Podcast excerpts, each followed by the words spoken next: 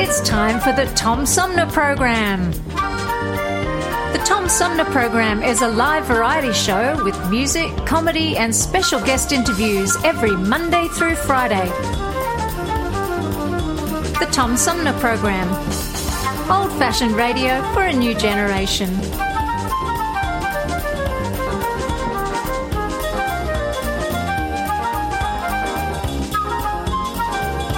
Our theme music is Fruit of the Louvre, provided by Flint composer producer Howard Eddy.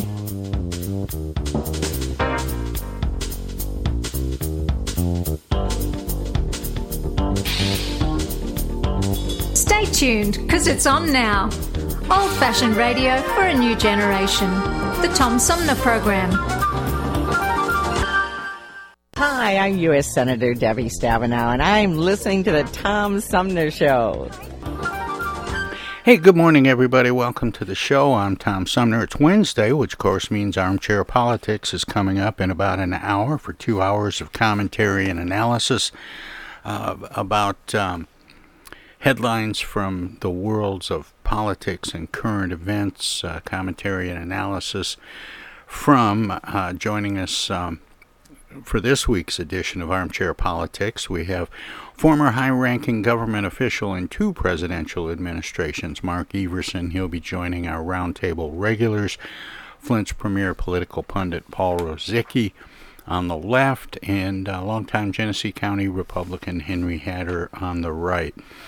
Uh, that's coming up in just a little bit, as is the case every Wednesday, but we're going to start out the show today with. Um, Life Lessons from the World's Greatest Negotiator, uh, courtesy of a book which uh, I think was officially released yesterday called The Adventures of Herbie Cohen. And the author of the book and the person, uh, uh my guest rather, this hour, is. Um, a New York Times best-selling author and acclaimed magazine writer who also happens to be Herbie Cohen's son Rich Cohen, and Rich joins me by phone. Good morning, Rich. Welcome to the show. Hi, thanks for having me. You know, Rich, a lot of people try to get as far away from their parents as they possibly hmm. can in choice of career and in the things that they do and talk about. How did you end up wanting to write a book about your dad? Well, let me first say that I myself am a terrible negotiator. So, in that way, I did get away from him. But my father was, I was, you know, the youngest of three kids, and I sort of watched my father in action.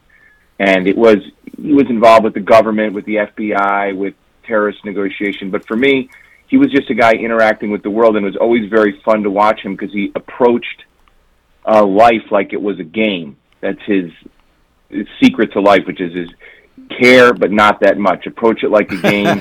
Don't become too emotionally involved. Sit back and enjoy yourself. And and his main way of t- telling this, in addition to doing things, was being very funny and telling very funny stories. So for me, he's always been great material at telling stories about my father. They become like tall tales for my friends. Was was he? Um, I, I, mean, he was described by Playboy magazine as the world's greatest negotiator. Was he? Yeah. Was he bigger than life, Rich? Yes.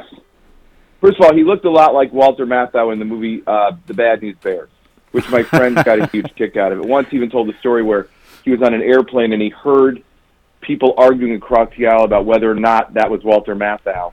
Oh, and that's funny. they were arguing why would he be sitting in coach? He's a big movie star. And to test it, they started yelling Walter very loudly to see if he responded. so that's funny. He was the kind of I would come home from school and my I'd have five friends at my house sitting with him, and he'd be telling stories and goofing around with them. So he was always sort of out in the driveway smoking a cigar, playing basketball. But then he would go off, and when I was a kid, he went down to our basement and he wrote this book, long-handed, with calligraphy pen and yellow legal pads in our basement for six months. He disappeared, and it got rejected by like 18 publishers, and finally a crazy guy published it, and it sold over two million copies, and it still sells thousands and thousands of books every year. That's you can negotiate anything. That's his book. Yeah, I was I was going to ask about that. I have to tell you this uh, very quick um, Walter Matthau lookalike thing. Um, my my driver's training instructor looked like Walter Matthau, and so much so that he rode a bike to work. and that used to just tickle me. He looked like Walter Matthau, and he didn't even drive a car, but he was Yeah, he was so- my driver's training instructor. anyway, Well, when you when somebody looks like Walter Matthau starts talking, you tend to take the coaching from him. yeah, you do, you do. Um, but the uh, the book Adventures of Herbie Cohen, how much of this is biography, and how much of it is is um Rich's uh, Herbie Cohen Tall Tales uh, collected? It's a mix. You know, I think of it like there's a lot in this book. You get his entire philosophy, which I just summarized as caring, but not that much, and specific tricks he would have for negotiating and dealing with people. And he's a big believer in win-win negotiation. That for you to win, you have to let the other side feel like they won for ideals, for deals to stick and things to last and things to work. And I always think, you know, it's the way he t- taught stories. It's sort of the medicine pill covered in chocolate. It's a, it's stories, and they're funny stories and anecdotes, and also the story of his life and the story of my life and his life as father and son, which is why it sort of came out near Father's Day. So I like to think it's a weave of both, you know, laugh and substance. How did he uh, end up being this this world's greatest negotiator? Was it uh, something about his career choice, uh, the profession he was in? How did he end up being basically the go-to guy for presidents and corporate execs and, and world leaders when they were uh, up against it when it came to negotiating? That's what I always loved about his story and found so fascinating was that he's completely this. You can't go to school for this. He grew up in Bensonhurst, Brooklyn, and he just got into and out of all kinds of trouble in school with his parents and his neighborhood and friends. He would tell you that his first real experience negotiating was a crazy kid in his neighborhood took a dog hostage and said he was going to kill the dog unless the owner of that dog, who was a girl in his high school, went to a dance with him. Now, nowadays this would probably result in a SWAT team being called in. But then the, my father was happening by, he saw this, and he solved this problem. To get in there and solve it, and that was the beginning. And there's another story later on where the, he was going to get kicked out of school, and he sort of put himself in the position of the principal and said, "It's not. It's in our interest not to be kicked out of school, but it's in your interest not to kick us out of school." And he explained why. And then ultimately, he went into the military, came out, and he got a job working at Allstate Insurance as a claims adjuster while he was going to law school at night. And he was just so good at sort of settling claims and dealing with people and figuring out how things work that he kept getting promoted until he was in a role of kind of running the East in training people how to do this. And eventually they hired him. Sears owned Allstate. Sears brought him back and put him in the executive suite at Sears and started having negotiate deals for Sears. This is when Sears was like Amazon. And um, training Sears executives how to negotiate. And then Sears started lending him out to other companies. And then he went out on his own and he would hold these seminars all over the country and all over the world, teaching people to negotiate, all stuff he learned as a kid. And then uh, ultimately got hired to teach FBI agents how to do it. And he was writing all this down and coming up with theories. And then the FBI started using him to negotiate. And then just went from there to where he ended up working, you know, Jimmy Carter brought him in during the Iran hostage crisis. He worked for Reagan, uh, who put him on the strategic arms reduction talks, where he worked against the Russians. And he has a whole chapter in his book called The Soviet Style, which I'm thinking about now all the time because you see it in Putin, which is how the Soviets negotiated, which is zero sum, which is you have to lose for us to feel like we won. And how do you deal with that? So it's just a very natural from the street up into the government, but it's all stuff he learned out in the world. Is it true that he coined the phrase win-win? Yes. Well, he didn't. He what he did was he was working. He worked at University of Michigan in the '60s, and he was working on game theory, which was a new thing. And I believe that was a phrase in game theory that was like an academic phrase. It wasn't. Just, it was like win lose lose lose lose win win lose win win. And he took it and sort of brought it out into the business world and said this should be our goal: win win. Not because we're good people, but because we want to be successful. And for deals to stick, big thing. Like if if you don't, if the other side doesn't feel like they're coming out of it with something, they're going to look for a reason for it to fail. If you want this thing to work, you got to make the other side be committed to it working too. And one of the simple life things he taught me that I use all the time is if you have an opponent and you're trying to solve a problem, ask for their help. Don't tell them that you know how to do it or you know better. He always said dumb is better than smart in a negotiation. And inarticulate is better than articulate. Say, I don't know. Help me. Show me how to do it. And if that person becomes part of the solution, then they'll have a vested interest in making it a success. And it's um, and, and it's important uh, from your dad's perspective to make the person you're negotiating with feel respected and in fact be respected right and you have to see part of it being detached and not losing uh, your sense of of it being a game and where you are is don't become emotionally involved he would say that worst person you can negotiate for is yourself because you're emotionally involved. And the worst thing you probably only worse than that is try to negotiate for with your kids. You lose all sense of perspective. But I saw today in the paper that Macron, the head of France, said that we don't humiliate Vladimir Putin. Okay, because emotionally, what's going on in Russia seems so bad that you want to humiliate this guy if you can. But if you humiliate him, you gotta you gotta look at what the goal is. Don't lose sight of that in this case, which is to end this war and to do that, you have to give him a way out. You can't completely box him in. And that's just basic stuff, but people sometimes feel it instinctively, but they haven't really put it into words, which is you've got to let somebody be able to walk away. Walk away, they're going to have to leave in, in another way that's not in your interest either. Well, it's that it, um, it, it's it's an interesting thing. It goes, it it starts being a matter of um, I don't just want to win, I want to beat that guy. Right. And that's when you lose. That's what he would tell you because you've just lost your you just become emotionally involved. You're not looking at it like a game and now you care too much. You have to be willing to walk away, to not care and to move on. And when my father's made mistakes in his own life, it's when he hasn't followed his own lessons because he's become overly emotionally involved. Isn't I've that, seen it. Isn't that true Yeah. for all of us, Rich? Yeah. Yeah. We're pretty good at giving advice to other people, but if we don't follow it ourselves, we can get into some real scrapes. Um, And that's all in the book. I've I've lived through all of it, the ups and the downs. Big Frank Sinatra fan, so it was like a Frank living in a Frank Sinatra song in my house. oh, that's. I'd say, what kind of music we can listen to in the car? He'd say, well, we got both kinds. We got 70s Sinatra and 50s Sinatra. You can choose. That's uh, actually I. That's a car I wouldn't mind riding in. Um, but uh, the Adventures of Herbie Cohen, world's greatest negotiator, is uh, was just released. What yesterday? Yeah. 24 hours ago. Brand new. Brand new to the world.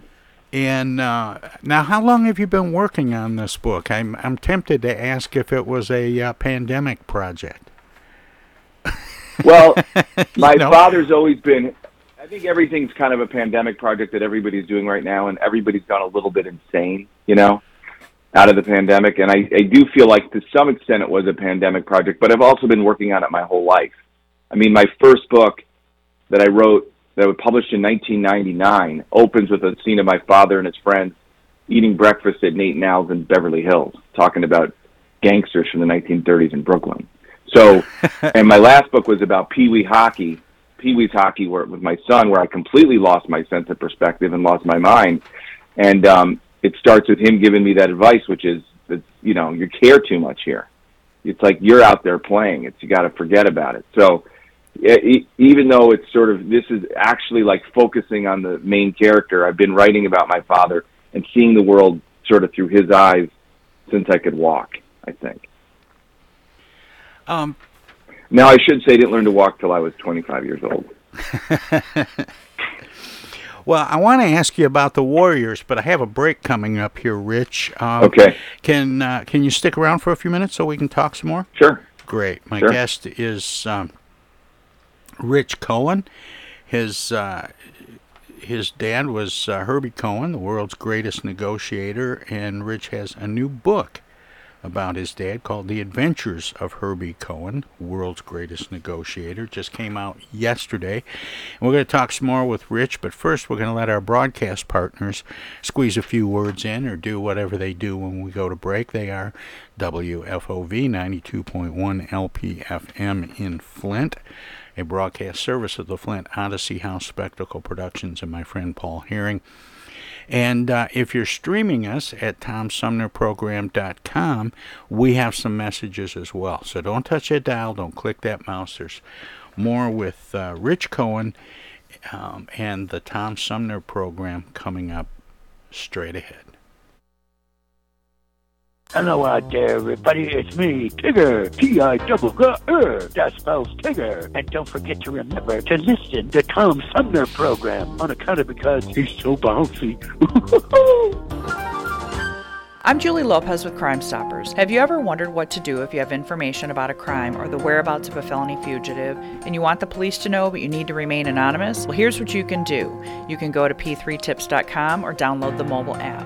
You can go to Crime Stoppers of Flint and Genesee County's Facebook page and click on the Leave an Anonymous Tip tab, or you can call 1 800 422 jail. All methods are anonymous, and if your help leads to a felony arrest, you may be eligible for a cash reward. Remember, your voice matters. Our lives have been turned upside down by COVID 19. When a vaccine becomes available, it's critical that all of us get it. What we do as individuals will impact everyone's health, including those who can't get the vaccine. We won't get through this unless everyone takes part. Now is the time to get up to date on all recommended vaccines for both kids and adults. Experts say it's more important than ever for everyone to get their flu vaccine this year.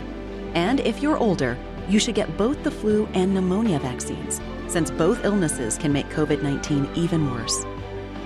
Vaccines are available at a lot of convenient places, so be an example for friends and loved ones and encourage them to get vaccinated too. We all want to reunite, travel, and get back to school and work. But that means we all need to get on board. This is the time to do what's right for each other. Get vaccinated. It's our best shot. Hey, this is Tom from the Tom Sumner Program. Catch me and a gaggle of great guests weekdays on Our Voices Radio, WFOVLP 92.1 FM. You never know who might drop by. Joe By from the Blue Hawaiian. Dan Sterling. Congressman Dan Kildee. Alexander Zonjic. Actor, comedian Jonah Napodi. Woodrow Stanley. U.S. Senator Debbie Stabenow. State Senator Jim Ananich. Comedian Brian McCree. The unknown comic. Mark Farner. And Tom, I want you to know Tom's my friend. You, you've always got great questions and you know the material and you, and you care about it and it's, uh, it's, that's impressive. Nice to be with you, Tom. And I admire you for reading all of that. I haven't read the whole thing. I've got willing to admit that. Hey, Tom, this is my favorite interview always. You you it's like having coffee at the kitchen table with you. Tune in Monday through Friday from 9 to 12 right here on 92.1 of a kind and check out our website at tomsumnerprogram.com. Discoveries. They happen when we least expect them in places we thought we knew. And discoveries have a way of teaching us a little more about ourselves along the way. Welcome to Flint and Genesee County, where up north meets down south. Home to Michigan's largest county park system and a vibrant culture. A place filled with discoveries we've yet to make. Throughout acres of beautiful lakes, wetlands, and woods, and in the diverse city beyond. Where the uplifting melodies of gospel choirs fill the air, where the work of renowned artists color the galleries and museums, where the fresh fruits and vegetables at the downtown farmers market awaken our senses and where the cultural center and planetarium broaden our view of the world. Let's spend a few days enjoying the wonders of Flint and Genesee County, where the joy of discovery is pure Michigan. Your trip begins at Michigan.org. Babies come with lots of decisions cloth or disposable, crib or bassinet. So when it comes to protection, go with the safest, most effective choice vaccination.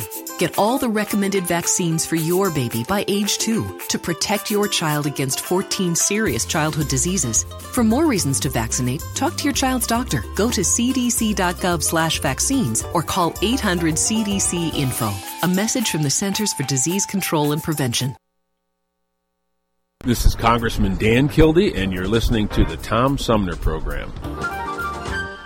Hey, welcome back, everybody. We continue uh, our conversation about the uh, world's greatest negotiators, Herbie Cohen. He was the uh, author of the how to classic You Can Negotiate, negotiate Anything. He was the go to guy for Jimmy Carter, Major League Baseball, Fortune 500 companies. The list goes on and on, as laid out in a uh, a book that just came out yesterday called The Adventures of Herbie Cohen by his son Rich Cohen, who joins me by phone. Rich, welcome back. Thanks for sticking around and sorry to make you sit through all that. Oh, yeah, no problem. Um, Happy to. Rich, in this book, um, in some of the things that I've read about the book, it it, it says it it really um, sort of helps um, with life lessons.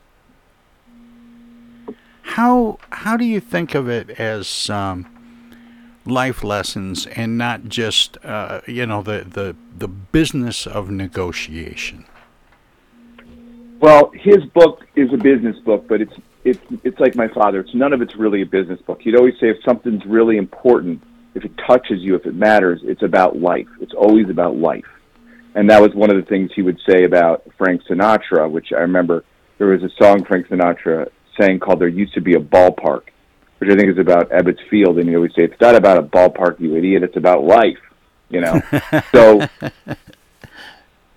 his way of saying approaching a, a negotiation is to care, but not that much. But he'd say that goes for pretty much most of your life. He'd always always said to me you know, when you're getting to accumulating things and working and losing sense of perspective, um, he'd always say that in this world, everybody rents, nobody owns anything. You know, it's all in the end, it's all going back where it came from. So basically, that was his view about how to regard business, view about how to regard life, and his idea is if you approach it like a game, like it's all in the course of eternity, not of ultimate importance, a lot of the things you get involved in, then you'll actually be more successful, not less successful, because you'll play loose, you'll take chances, you'll make risks, you'll have fun, and ultimately you'll realize that you can walk away from all this and still be yourself. And when you do that, you can you can reach kind of a deal. So I always read there's always a second level into everything he said that was sometimes humorous and sometimes very serious, but it was about everything. And one of the things I loved as a kid about his book is he began each chapter with a quote, and uh, not by him necessarily, uh, but by different people. And I've lived by those quotes. One of them is, "The meek shall inherit the earth, but not its mineral rights." I find myself thinking of that all the time. You know, oh, that's funny. Uh, another is, "We see things not as they are; we see things as we are." I think of that all the time. And one of his big missions was always to make people who felt like they were weak and had no power realize that you have power even if you don't realize it. Just realizing is what gives you the power. And the thing that he would always say is power is based on perception. If you think you got it, you got it, even if you don't got it. So ultimately, I think that it was that that what he taught me, and what's in his book, and what's in this book through him, is the message that everybody has power and everybody can control their own destiny if they can step back and look at the big picture. Did he come by his ability naturally, or were there skills that he developed over his lifetime? Well, he would say the best teacher is failure. So yeah. he learned what to do by failing and doing the wrong thing. Now, some of it's his personality, just because he very much likes people, likes situations, and likes to be in the mix. You know, it's just fun for him. If there's a problem, he likes to help solve it. If there's an injustice that he feels, he likes to help, you know, fight it. So, but he, you know, many times made mistakes, and it was through making mistakes that he learned do what he does. He's alive. He's 89 years old, and so now he's learned a lot. But he would say he would be the first to say that he's made his share of mistakes and not let no, not let those mistakes get him down. Not be disabled by defeat. you know, not wallow in it, but learn from it and move on. And often when I was a kid, he would teach that failing or coming up short often turns out to be the best thing that happened to you because it's out of that that you figure out how to live and what you're made of. And and I guess I'm just I'm I'm trying to get at did he have a gift for this or are these life yeah, lessons? he has a, he has a gift. He has a gift for it. Um, and but, his gift for it is his sense of humor and his sense of perspective. I I mean I think these are things that he felt anybody could learn to do. That's what I was going to get at, Rich. Yeah. Is is can these things um, be taught, and and is that what you're hoping that people will get out of this book, the way maybe some people did from your dad's book? Yes, and he believes that you know there's you enter these situations where you're faced against some kind of big entity like the government or the establishment or and there's this power differential, but that's an illusion.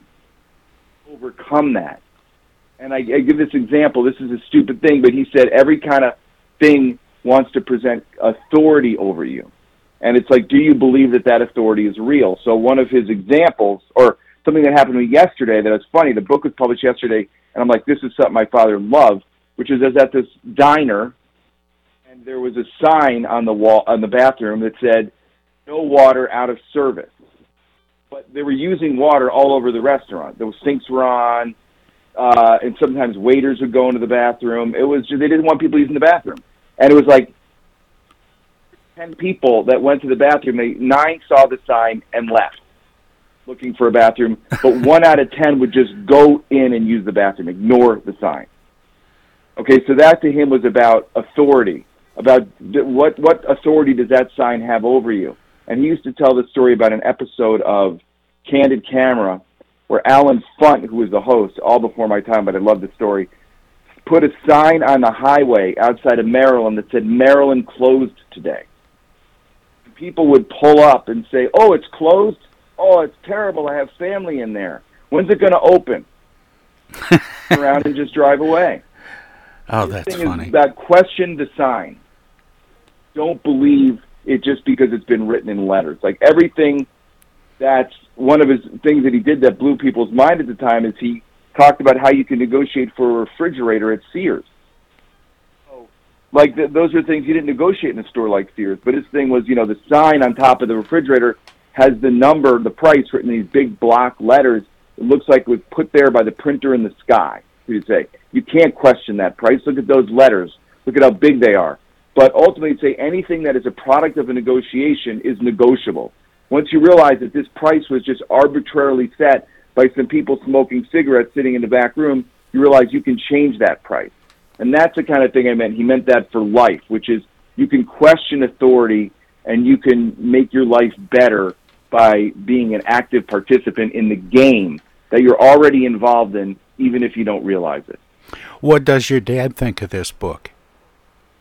I would say he loves about 95% of it.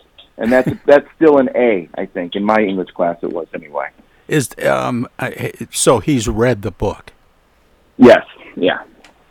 Um, yeah, he's, he reads. He basically reads everything I write, so he's very been involved in that too. Um, So he always has his own. He had a tendency when I was a kid. I'd write stories about like people being beat up, and uh, he would always take a look at the draft and return it. And my pathetic character had been turned into a wise guy from Brooklyn who takes fate into his own hands. the um in the process of writing this book did did you consult with your dad to, to um i mean was was he like a, a resource for for researching some of the stories and and Yes. some of the well, a lot of these stories are stuff that I lived through or heard over and over again. So, what I would do is I would call him and um, details, or ask about specifics, or just ask things. And he, I, while working on the book, I learned some stories I'd never learned before because about his childhood, life and business. Because of course, when I'd ask him about some stories, it would jog his memory, and he would think of other stories that I hadn't heard. So, and not only from him, he had this very tight group of friends growing up, and I through my The life I spent a lot of time with them. Lawyers, well, the, some of them. One of them was Larry, this kid Larry Zeiger that became Larry King, who was a great had a great radio show before his CNN show. He's like my father's closest friend. And Larry at night used to tell these stories on the radio, and some of them, some of the stories in this book, if you go onto Google, you can hear Larry tell them in his, you know, Mark Twain like thirty minute long stem winder kind of way for these stories about my father as a kid. So that was part of sealing my father in my mind as this kind of mythical figure was the fact that at late at night when I'd lie in bed, this guy off in Washington D.C. was telling stories about him as a 15 year old. And and um, this and I'll tell you too. You can people can look up the look up the Mappo story, which was then written about in the New Yorker magazine. Like it was this incredible American story. So and then the other one was the Carvel story, which is about my father, Larry, and Sandy Koufax got in a fight about whether or not there was a Carvel ice cream in New Haven that was selling three scoops for a dime. And to settle the bet, they drove to New Haven in the middle of the night, getting in big trouble with their parents, obviously. And and these guys that he ran around with, he referred to them as the Warriors. Well, the the thing in Brooklyn, then Brooklyn and the Bronx and stuff, and they they had these little street gangs, these youth gangs. They were they called them social athletic clubs, and they were mostly about hanging out and playing sports because they had all these sports leagues. So a lot of basketball and fast pitch softball and roller hockey. And his group was called the Warriors. And I would hear stories about these guys. And my friends where I grew up were named like Tom, Mark, Andrew, Dennis. My father's story, his friends were Hoo Ha, Inky, Gutter Rat, oh, Iron Lung. Much more interesting than my friends. And they had a clubhouse underneath somebody's house that had a big uh, warrior painted on the floor with glow in the dark letters. They had jackets. They and he even when he was much older, a bunch of these guys ended up living around each other in Florida, and they had jackets that said "Aging Warriors." So there's not many of those guys left, but they were a unique breed, and they got into a lot of funny things. And a couple things that that got my attention: the um, pretending to be a campaign manager at an election day event. What was that all about? Well, he was having dinner with Larry King uh, during the Democratic convention in New York, and Larry said he was going to the Democratic convention at the at Madison Square Garden. And my father said, "Okay, I'll meet you there." And he said, "You can't get in. I don't have a pass for you, and it's crazy security." It was one of Bill Clinton's conventions, I think. And my father said, "I'll see you there." And then, you know, Larry figured he wasn't going to see him, and Larry turns up, and my father's sitting next to him on stage. and you know, he would do stuff like that all the time. And I, I was older now. This is when I'm in my 20s, and um, I knew a reporter who had seen it happen, who told me what happened, which is my father just walked up to like one of the head security guys and started with a notepad and started asking him, "What when? What are your hours? And how many people are on the shift? Where's the command post?" And he just acted like he was everybody's boss. And the guy very obediently answered all these questions. My father congratulated him for doing a great job, say it had been noticed would be in the report, and walked right in. And that was the equivalent of turning himself into a sign. Bathroom's out of order. You know, the guy saw him and just believed that. And uh, the guy ended up feeling good about the whole thing because he'd just been complimented and told he'd done a great job. So that was like my father's way. One of my father's hobbies was whenever I was bored, I would say, "You can't get in there. They, they, there's there's no way you can get in. They, it's sold out." And he would, "Yo, I can't get." You always say, "I can't get in." I'd say, you can't get in. There's like people have been waiting for tickets for three weeks. You can't get in. He's like, let's correct that. You can't get in. um, uh, the the and then other the other story that that is just really perplexing is the um, the way he was uh, uh, coaching the the basketball team to play really slow to throw off the other team. This is why they developed the 20 per second shot clock, by the way. My father's sport as a kid was basketball. He was a an okay, you know, pretty good, not great basketball player, but he was very good observer of the game and kind of a natural coach. And I think that if he lived in a different time, he would have been a basket, professional basketball coach. But he didn't do that because he couldn't make any money doing that, and he, he had a family. But he was in the military and he played in the basketball league in the military and he took a very mediocre team and he got into the championship and ultimately got all the way to the word of this general who made him the head of ultimately a team in this all European league that had pros that had been drafted and college standouts, a lot of guys that would end up in the NBA. He coached, and he started out with kind of not a great team. And he his one of his whole things is how do you beat a great team with an okay team, and it can be done. And in that case, his whole thing is about basically confusing people and throwing people off and surprising them. And with that, he sort of used their their strength into their weakness. This goes back to, you know, turning weakness into a strength, which is he had his team play very slow because he knew that the other team was anxious to get the ball and run, and he wouldn't let them run.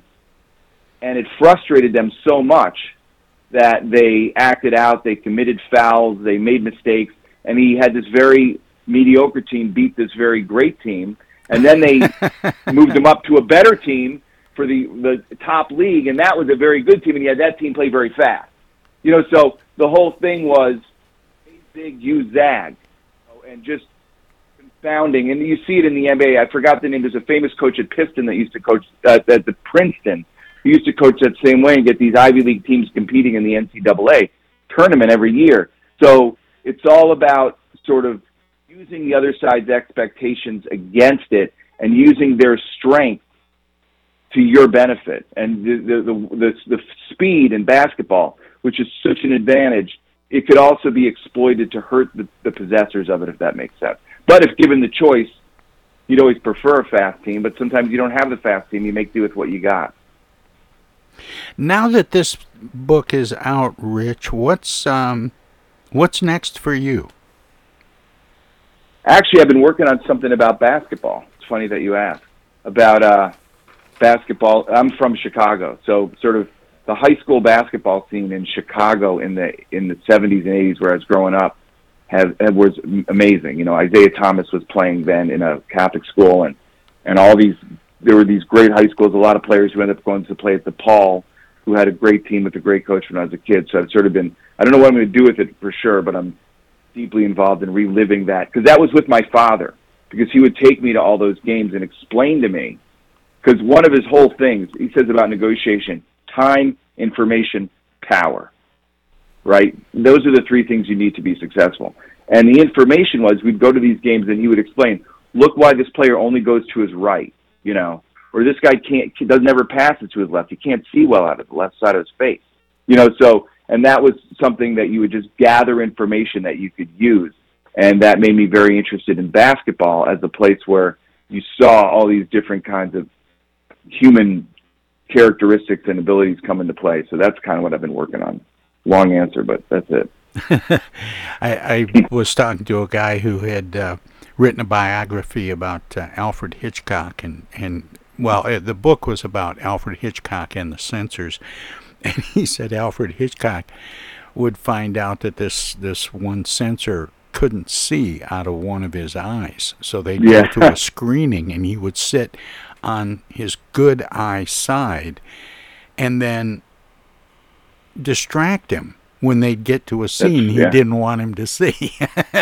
That's exactly the kind of thing my father would do. Also, another thing I think of about Alfred Hitchcock is in like a lot of his best movies, he had the MacGuffin. You know, that's like the thing that everybody was chasing. The MacGuffin's like you know the stolen briefcase. Like in Pulp Fiction, they have the briefcase full of like uranium right, or something. Right. So, but the MacGuffin doesn't really in itself matter. It's just an occasion for all the action to unfold. And that's what my father would say, which is a lot of times you're chasing something, realize that it's a MacGuffin, that it's the chase that's the point of it, the experience. Is there any aspect of life that doesn't involve negotiation to some degree? Well, my father would say no. He opens his, he, he opens his book by saying the whole world's a giant negotiating table. He opens the book with a story about me having a fit in a restaurant because I didn't want to be there, and explains that that's a kind of negotiation, and that kids are natural negotiators. Now, his definition of negotiating is very, very broad, but when explaining, you know, the basis of negotiation, he starts with Abraham negotiating with God over the fate of Sodom and Gomorrah. And how Abraham, though he's got a huge power differential, uses his weakness to appeal to God's strength to get God to agree that if he can find 10 good people, he won't destroy Sodom and Gomorrah. Of course, he doesn't find 10 good people, but the point is that Abraham is able to negotiate with God, um, even though, you know, he has no leverage at all. So he would say ultimately, you know, human relationships, family, those are the things that matter. We don't associate them with negotiation because we think negotiation is about money and business. But he would say it's not our view of family that's wrong, it's our view of negotiation. That negotiation is just the way you navigate around the world. And if you can master it, you can have a better life. Well, and, and most of us tend to uh, define negotiation as uh, a win lose game. Right. And he would say if it's win lose, ultimately, in the end, it will be lose lose. Because for, for, for to be successful in the long run, everybody's got to feel like they've got a stake in the game. And if not, they're going to try to destroy the game. So it's got to be win win for everybody. Well, this is uh, this is great. The book is "The Adventures of Herbie Cohen, World's Greatest Negotiator," written by uh, New York Times uh, bestseller, best-selling author and magazine writer, uh, and and Herbie Cohen's son, Rich Cohen, who is uh, my guest this morning on the radio show. Excuse me. Um, Rich, we're almost out of time, and I really enjoyed this conversation with you, and I thank you for sharing uh, some of the stories about you and your dad, and uh, with with me and the listeners this morning, and of course in the book.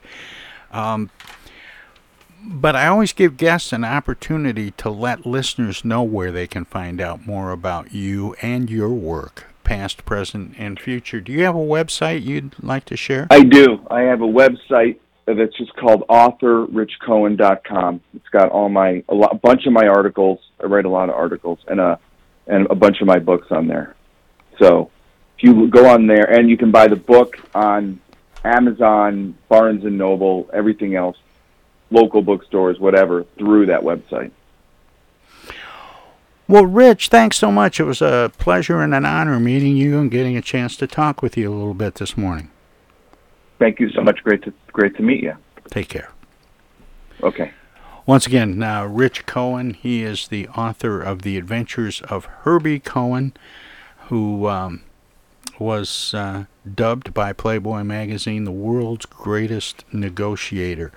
And uh, we're going to take a uh, break here in a moment, and um, we just have uh, oh about 20 minutes or so until we get to armchair politics. Mark Everson, a uh, uh, former high-ranking government official from two uh, presidential administrations, will be joining our roundtable regulars, Flint's premier political pundit Paul Rozycki on the left, and longtime Genesee County Republican Henry Hatter on the right. That's coming up at the top of the hour. Two hours of commentary and analysis about uh, local, state, and national headlines from the worlds of politics and current events. In the meantime, we're going to take a short break. Let our broadcast partners at WFOV, Our Voices Radio, 92.1 LPFM Flint, squeeze a few words in or do whatever they do when uh, we go to break. If you're streaming us at TomSumnerProgram.com, we have some messages as well, so don't touch that dial, don't click that mouse. Lots more straight ahead. Hi, this is Joe By from the Blue Lions, and you're listening to the Tom Sumner Program. Right now, the COVID 19 vaccines are available to millions of Americans, and soon they will be available to everyone. This vaccine means hope. It will protect you and those you love from this dangerous and deadly disease. I want to go back to work and I want to be able to move around. To visit with Michelle's mom, to hug her and see her on her birthday. You know, I'm really looking forward to is going to opening day in Texas Ranger Stadium with a full stadium. We've lost enough people and we've suffered enough damage. In order to get rid of this pandemic, it's important for our fellow citizens to get vaccinated. I'm getting vaccinated because we want this pandemic to end as soon as possible. So we urge you to get vaccinated when it's available to you. So roll up your sleeve and do your part. This is our shot. Now it's up to you.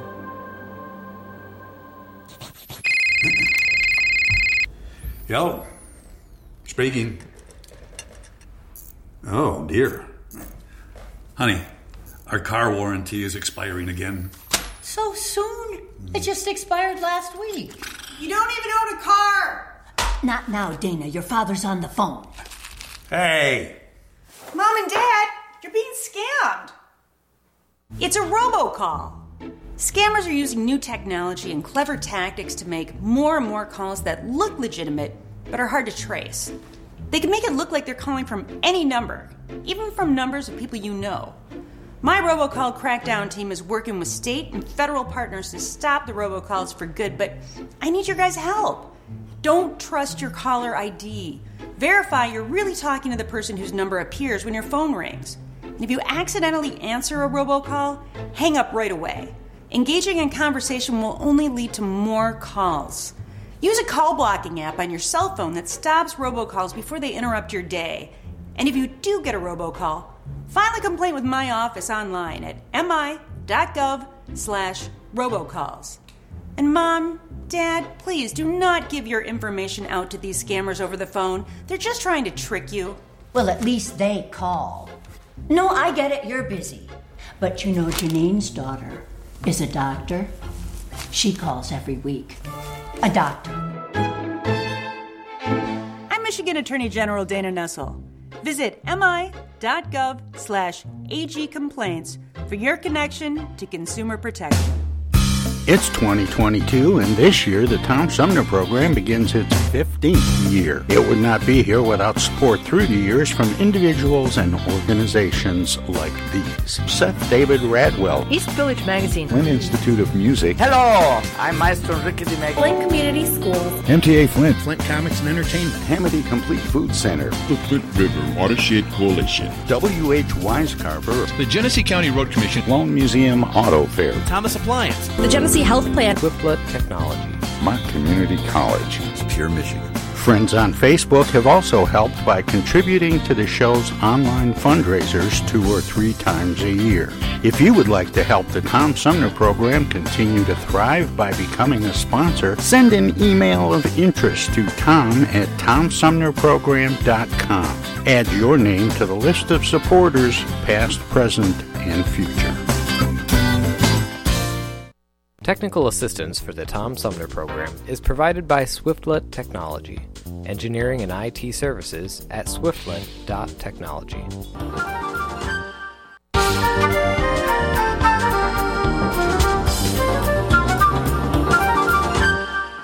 Hey, this is First Ward City Councilman Eric Mays, and you're listening to the Tom Sumner Program. Welcome to this presentation of the Comedy Spotlight on the Tom Sumner Program.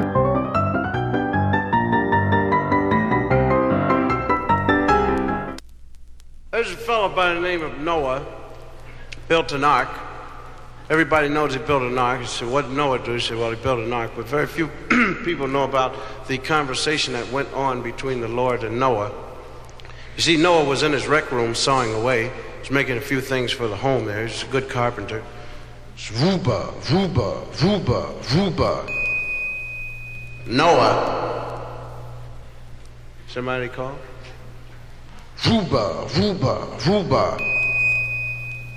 Noah. Who is that?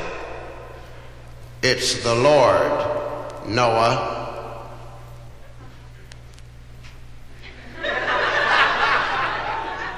Right.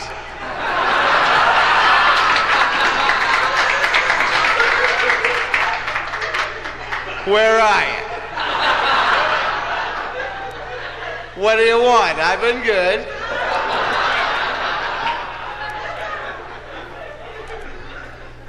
I want you to build an ark. Right. What's an ark?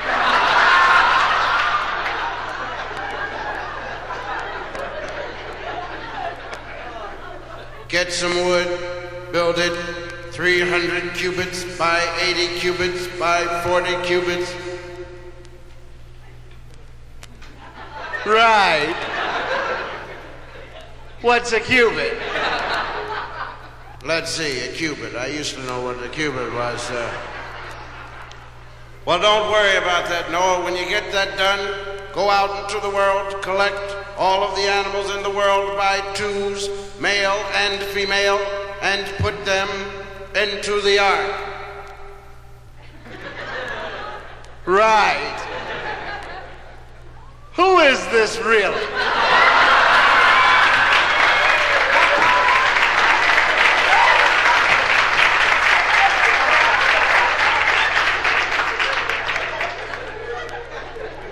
What's going on? How come you want me to do all these weird things? I'm going to destroy the world. Right.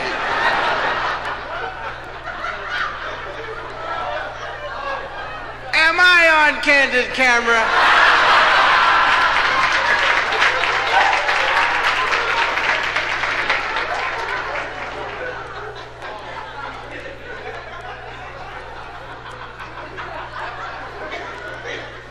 How you gonna do it?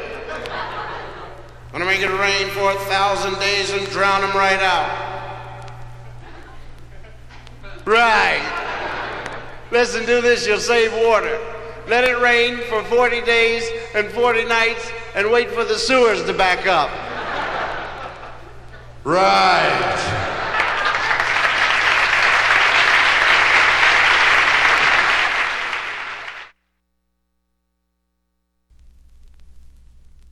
I'm just wondering, what would be the effect of an ark on the average neighbor?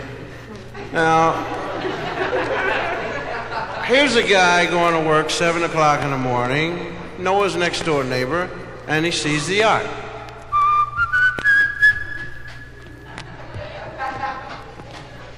Hey!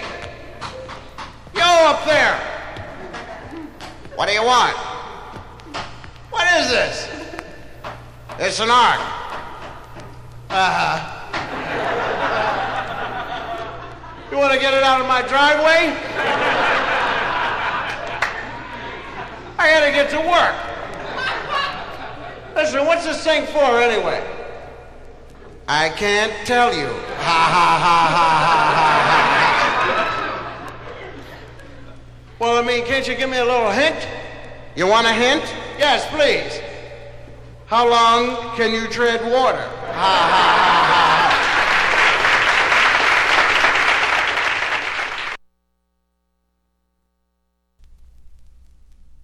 Of course, Noah had, had a heck of a job, really. He, he had to go out and collect all of the animals in the world by twos, two mosquitoes, male or female. And uh, he had to keep telling the rabbits, only two, only two, only two.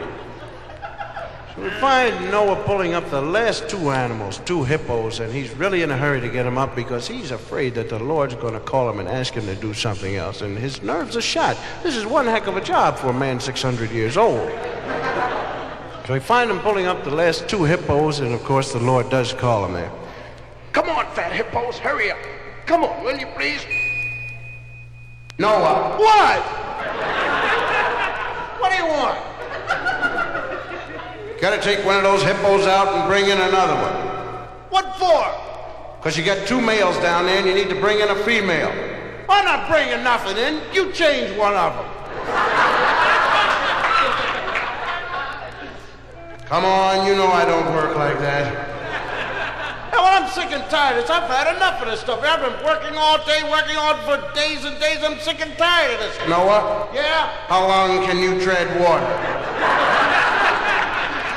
Yeah, well, I got news for you. I'm sick and tired of this whole mess that I've done. The whole neighborhood's out there laughing at me. You're all having a grand time at good old Noah there. I went out and got my best friend Larry. I said, Larry, listen, I've been talking with the Lord. Larry said, Oh, really? I said, Yeah, yeah, that's. Lord Larry, Larry Lord. You walked off there laughing. I hear them all up there laughing at me. You know I'm the only guy in this neighborhood with an ark. People around there laughing, picket signs, walking up and down. I'm sick and tired of this stuff here. People are walking around there. How you doing, Tarzan? How's everything up there? Sick and tired of this mess here. You're supposed to know all and see all. You let me go out there and bring in a pregnant elephant. You give me no manual for delivery and never, never told me the thing was pregnant. There's good old Noah waiting underneath the elephant there. Boom, right on top of this. Had enough of all that stuff where you're running around. You're supposed to know all and see all, like I said before. You let me go out there and do all this stuff here. You never even looked in the bottom of that ark. Have you looked down there? No. Who's going to clean up that mess down there? That's me. I'll tell you that. I've had enough of this. I'll tell you what I'm going to do. I'm letting all these animals out, and then I'm going to burn down this ark, and I'm going to Florida somewhere because you haven't done nothing. I'm sick and tired of all this mess you're fooling around, and you haven't done nothing except that you got it raining. It's not a shower, is it? Okay, Lord, me and you, right? Because I knew all the time everything was.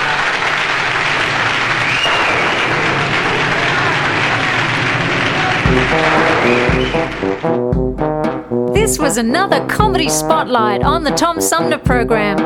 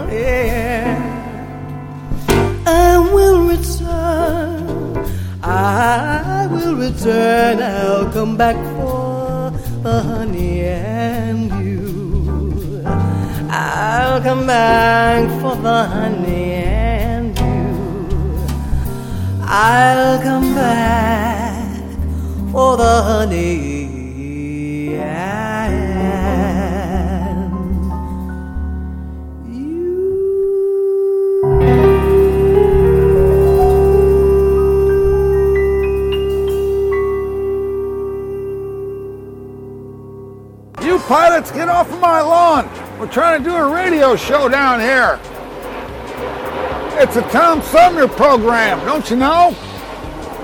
Go on. Go on, get out of here.